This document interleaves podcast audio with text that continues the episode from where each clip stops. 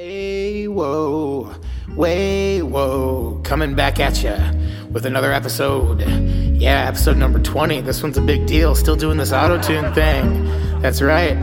Yeah, told you I was gonna drag it out. Greg, can you grab the lights for me, please? Love it. Love it. Everybody, so happy you're here. We're all a huge part of Waywo TV, so the better we are, the better BJ is. That nice lady over there is telling me I really got to wrap this whole thing up. So I'm to wrap this whole thing up. Today on the show, we got Hal Lublin. It's pretty cool. Super good time. We had a good time. Hope you have a good time. Take it away. All right, everyone, quiet on set, please. In five, four, three, two. Because I haven't properly introduced you. Uh, it's something I'm terrible at on this show. So would you please introduce yourself and tell us what you're working on?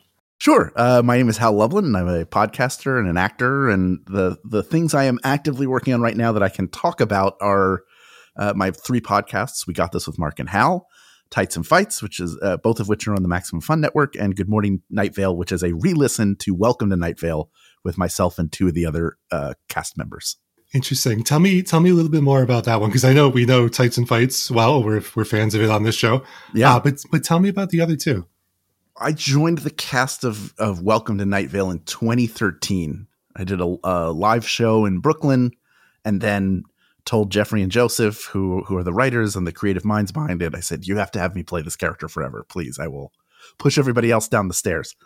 So, uh, you know, I've been part of the part of the show now for for nine almost nine years, and in 2016 or 17, the the network that they had built of podcasts, they decided to add one that was a re-listen of of Welcome to Night Vale. So we they asked me to do it along with Meg Bashwiner and Symphony Sanders. So we listen both as fans of the podcast and as people who have some inside knowledge. We talk to cast members, and when we're in an episode, we talk about that process. It's just a fun and more than anything, we talk about food because the three of us love Sure. food. So it is it is a food podcast masquerading as a podcast about another podcast. It's so meta. Because it is, it is a very meta concept, right? Because Mhm. you're you're doing a rewatch of a podcast. Yes. Uh, I and this could be my own ignorance, but I don't think that's done too often. Like that seems rather unique. Like you're you're rewatching a classic podcast. Yes, I think most of the episode by episode breakdowns are like the the Office ladies or people who who are fans of the Gilmore Girl, like the Gilmore Yes. guys. Like you have th- they're sort of pop culture touch points that are visual, where you can go back and sort Yes. of talk about it. It's interesting from at this point to to do it from an audio perspective. I don't know if anybody else is doing that, but it's it is a lot of fun and.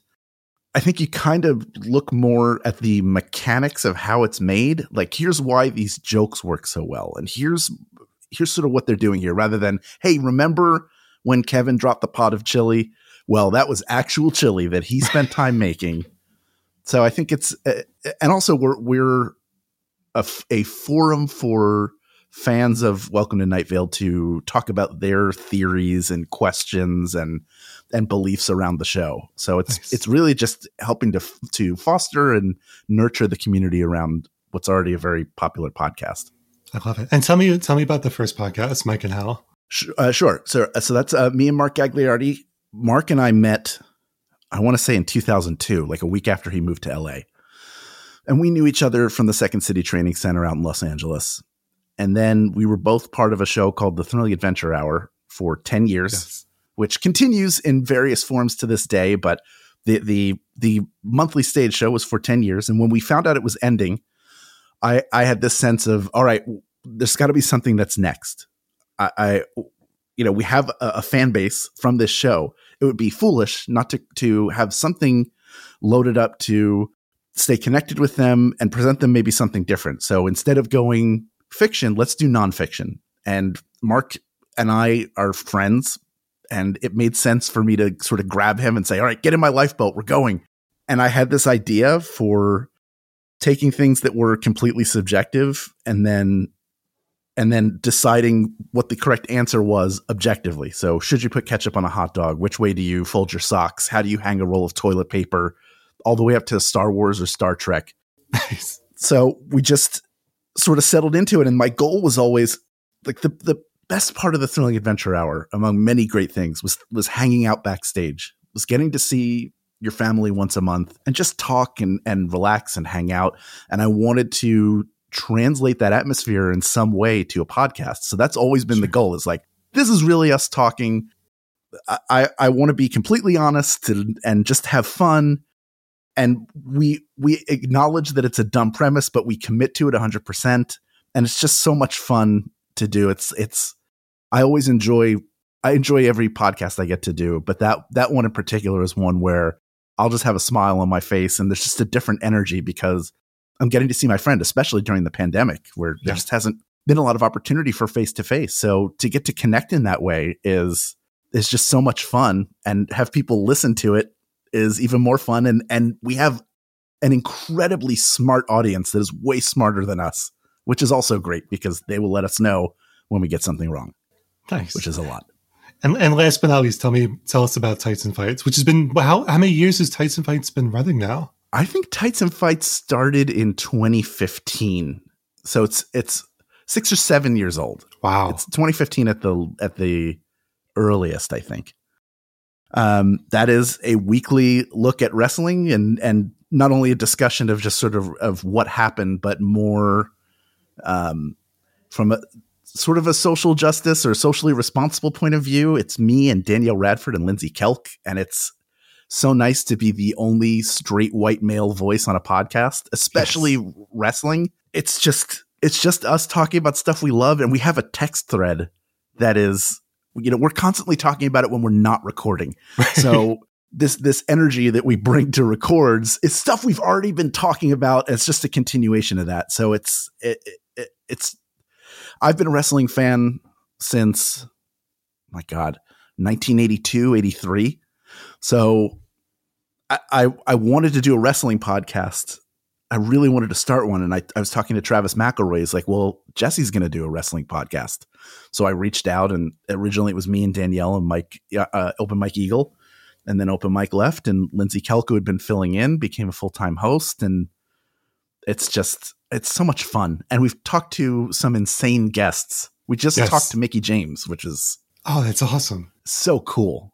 That's I love her. Um, I've been a fan of hers since probably the initial run when she first debuted uh, in WWE, mm-hmm. and then the Impact run uh, up until she got hit by a train. Uh, which, which was about. yes, I was going to say, which we discussed. Uh, I think when I was on Tights and Fights for the appearance. Hey, it's me, God. I know it's been a while, and I haven't been the best dad, especially this century. Well, I was going through some shit, and you know what? I'm not going to talk about it. All you need to know is that I'm doing commercials now. I've got bills to pay too. Do you have any idea how much I just lost on crypto? A lot. A lot. And so now God needs your money.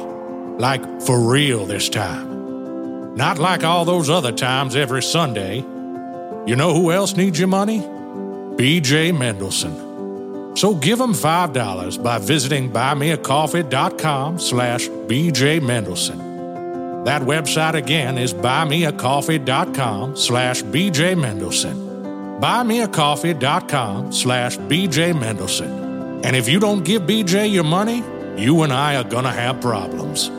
Big ones.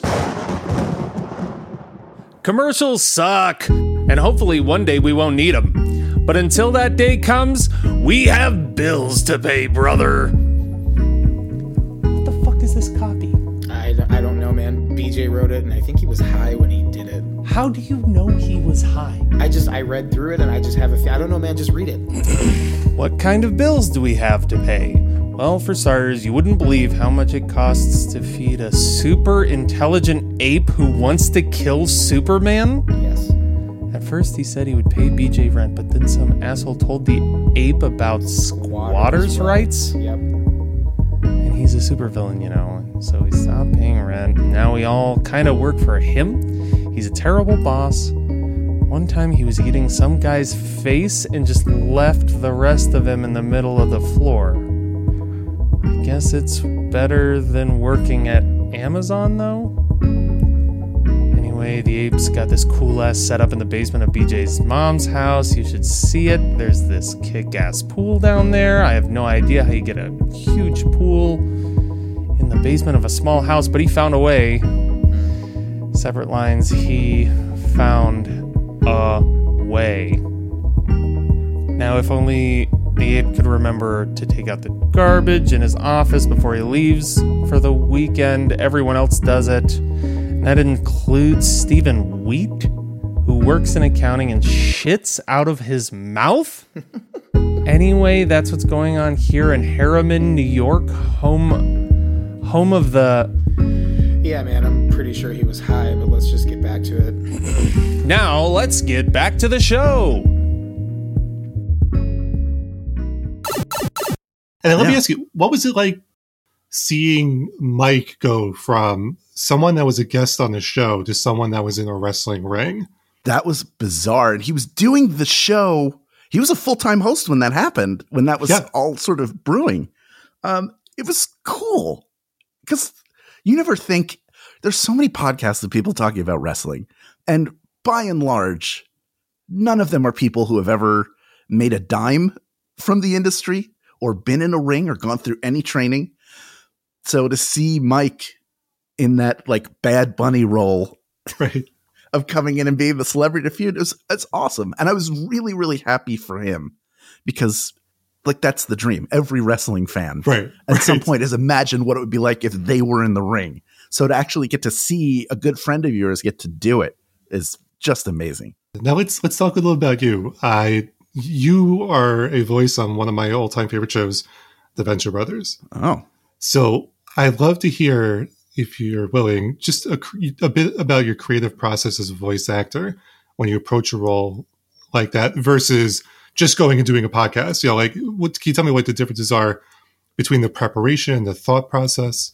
Sure. I mean, by and large, when you're doing a podcast, unless it's a unless it's a fiction, like Thrilling Adventure Hour and and Welcome to Night Vale are very similar in the in in the approach to Venture Brothers because the majority of the of the time, unless you're doing a stage show, even then, you're still when we knew we were podcasting on Thrilling, you're still performing for people who don't get to come to the live show, and they need to you need to get everything across that you can with no visual aid. So then when you move to animation, you get a little more because obviously it's it's about the character and you have to fit that. But for me, uh, the, the other the talk show podcasts are just like I'm winging it. I Sure. I don't I, I'm very comfortable doing that. I enjoy having those kind of conversations. But for Venture Brothers, I knew I knew it was Kingpin. Essentially, like Jackson Publick was like it's Kingpin but underwater. So Nice. you know, I, I I looked at the picture, I read the the dialogue, it was clear sort of who this character's supposed to be. Like I know who Kingpin is. I also know that this is that they're moving to New York, so he has to be a New York guy.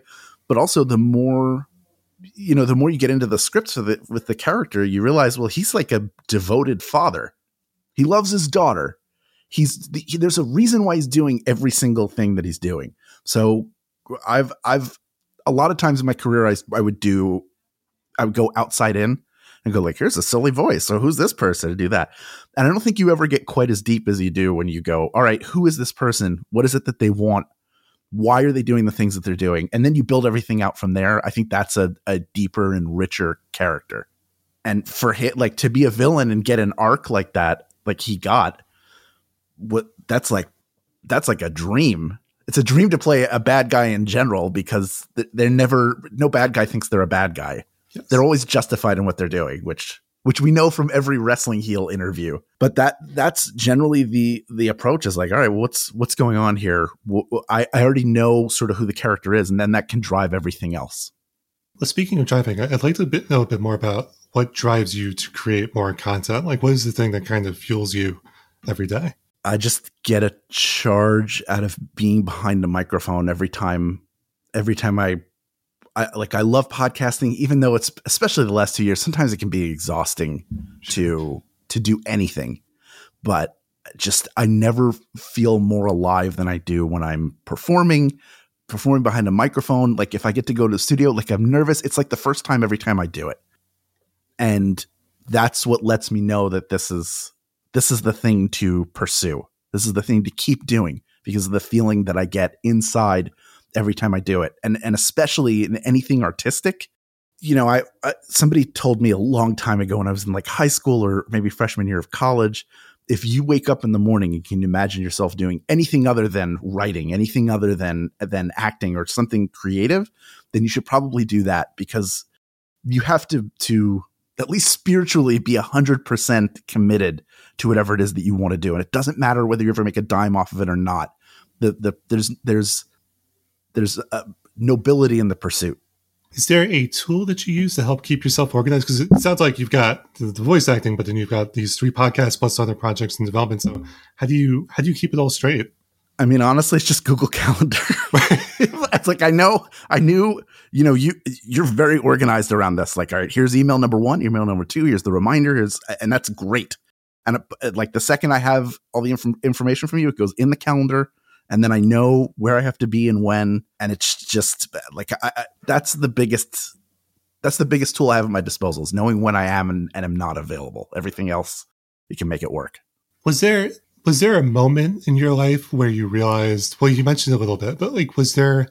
Uh, I'm looking for something a bit more specific in time where you were like, "This is, you know, today's the day when I've decided I'm going to be a voice actor. I'm going to be a podcaster. I'm going to I'm going to use my voice to make a living.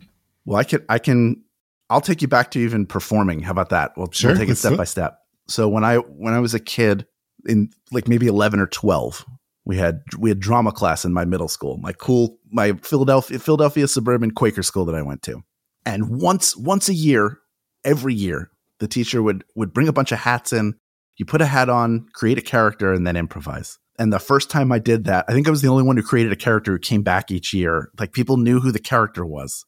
And I, that was when I knew like, oh, this is uh, that feeling of making people laugh and them being invested and me getting to use my imagination to create this character that I, I knew that was what I wanted to do. And I was always encouraged by my parents. That helps a lot. Sure. That helps a lot too. Then for, for voiceover, I didn't even know it was possible. And I'd always done voices growing up. I enjoyed like sort of studying them and and I was a huge SNL fan, so watching people create characters, it wasn't even something I thought I had the ability to do. And when I studied at Second City, my teacher was directing an anime and invited me to audition. And I auditioned and got the part. And then I went in and did it and didn't realize it just hadn't even occurred to me. I didn't even thought about the fact that you could make a living doing this. And it was just I fell in love with that, and that was that was where I, mean, I just sort of uh, how do I make this happen? What do I do? I don't even know. How do I do more of these? What I and just thrilling adventure Hour starting that was a big help because had to create characters all the time, had to come up with different voices, was working and continue to work and becoming friends with just these legendary, incredible actors and people who are known for animation and live action and comedy and everything. And for podcasting, I'd done it here and there, but uh, my my dream going to college was to was to study communications because I wanted to be a DJ. I wanted to be a talk like a, a talking a talk show host, not Howard Stern, but in that like somebody who just comes on and doesn't have to play music and just talks and sort of sure. shares their point of view and what they find interesting. So I already had that wired into me. And then when honestly when Thrilling Adventure Hour became as big as it did and having welcome to night vale and having those fans i was like oh this is an opportunity. I have a, a, a, medium with almost no barrier to entry. And i have a leg up on a lot of people who are starting out in that there uh, there are at least a few people who know what i do and would probably come and listen to this. And so that's it it was all kind of organic. Like i didn't there's no way i could have known in the 90s or the or the 80s that i wanted to be a podcaster but it just it, it was something it was a world I was already kind of in and I and it it I wasn't going to be on the radio for anybody. So I had this. This was my radio show. Let me ask you, what would you what would you say to creators that are just now starting out and maybe are, are looking for a little motivation or a little direction from someone who has has had a career that you've had? I think the biggest thing is to never stop learning. There's there's no point at which you're going to know everything. And I think it's important to especially not get caught up whether it's audio or like whatever it is don't get caught up in the in the technology by which i mean if I don't have the greatest equipment, if I don't have, you know, whatever, like those aren't barriers to creating things. You can create whatever you want, wherever you want. And then you'll figure out how to make it happen. And and now more than ever, I you know, I wish that I'd had access to the platforms that exist now where you can create your own television show and put it out there and and millions of billions of people have access to it whether they ever see it or not. There's just so the perfect is the enemy of good. I think that's the that's sort of where all of that resides is if i have to the right equipment or this isn't the perfect draft. You just have to make stuff and put it out there and, and learn by by trying and failing and trying and succeeding. Like you just have to keep keep educating yourself and keep making stuff. Now, let me ask you, where can we find you online? Where can we find all the different shows that you're doing? Uh, you can find me at Hal Lublin on Twitter, pretty pretty much all social media. Although I don't post on, I never post on Instagram. I never do. My wife will be like, "I sent you something on Instagram," and I go, "Oh, I guess I should open that up and take a look at it." And I have a website, hallublin.com, that I don't up- update as often as I should. So really, Twitter is the place where I'm going to be talking about things going on. And I have stuff that just I can't talk about yet. yeah. Like stuff. It's been like a, you know, last year was an interesting year. Like, you know, for voiceover, you have to audition all the time, and a lot of times you audition and hear nothing. Sometimes you get called back, and that's great, but uh, rarely do you have things where you just get a straight offer. And I had stuff offered, and I had another thing offered recently, so it also shows another lesson to everybody is if you keep doing stuff, the, the results aren't going to be apparent right away but all of it is like sign an NDA and then we'll tell you what it is. So hopefully soon I can talk about it. I thought I was going to be able to talk about one of the things already, but will alas. you come? Will you come back on? Like when when you're ready? Would you would you be yeah, willing to come back? Happily to. I got one last question for you. If, right. if you can give someone in your network a shout out who might be a little under the radar, who would it be? I'll give you two. One is uh, one is is Mark Gagliardi, my comedy partner. I don't know how under the radar he is, uh, but he's great and fascinating and does a lot of cool stuff. Uh, and then the producer of We Got This with Mark and Hal is a guy named Ken Plume. And there are a few people in the world who I consider to be pop culture connectors, where they know the the network that they built for themselves is is unreal. So Ken knows a ton of people and then another guy, Mel Kalo, who uh, worked in marketing for for Archaia and then Boom. He knew everybody else, and I introduced the two of them. And when they shook hands, I thought they that the Earth was going to open up and just swallow all of us. But I think they're both they both would be great people to talk to, great people to see what they're doing. Ken has a great podcast called A Bit of a Chat with Ken Plume, where he talks to a lot of different people of note from the US, from the UK. And he like the gets that he that he has on his show are unreal. And he's gotten us incredible guests as well. Like our network has expanded for We Got This because of him. Is Ken also the author of the Venture Brothers book? He is. Yes, he's yes. author of Art of the Venture Brothers. Yes, uh, it's one of my favorites. Um, I show it to everyone I can. Uh, it's like such the- a good book. He works so hard on those books. Like I remember his process in doing because he does all these interviews and then he gets the transcripts and then he edits like the the amount of work he put into that book and and it every bit of it shows when you read it. It, it really does. It's a fantastic book. Every fan should have it, uh, yes. especially in advance of the movie coming out at some mm-hmm. point uh, in the not too distant future. Yes. But yeah, um, that's that's the entire interview. See, it's relatively quick and painless. It's what? good, yeah. You know I'm pretty I'm pretty upset that the Mets are good now. Why is that? Well, because now we can't experience things like when they had a 97 year old pitching coach. You mean Phil Regan? Yeah, th- that guy who played for the Brooklyn Dodgers. That team hasn't even existed for 65 years. Like, do you understand how close we all came to having this super old guy coaching the Mets? Do you understand the kind of comedy gold that could have been? Like, right now when we need laughter the most? He probably wouldn't even remember who was on the team.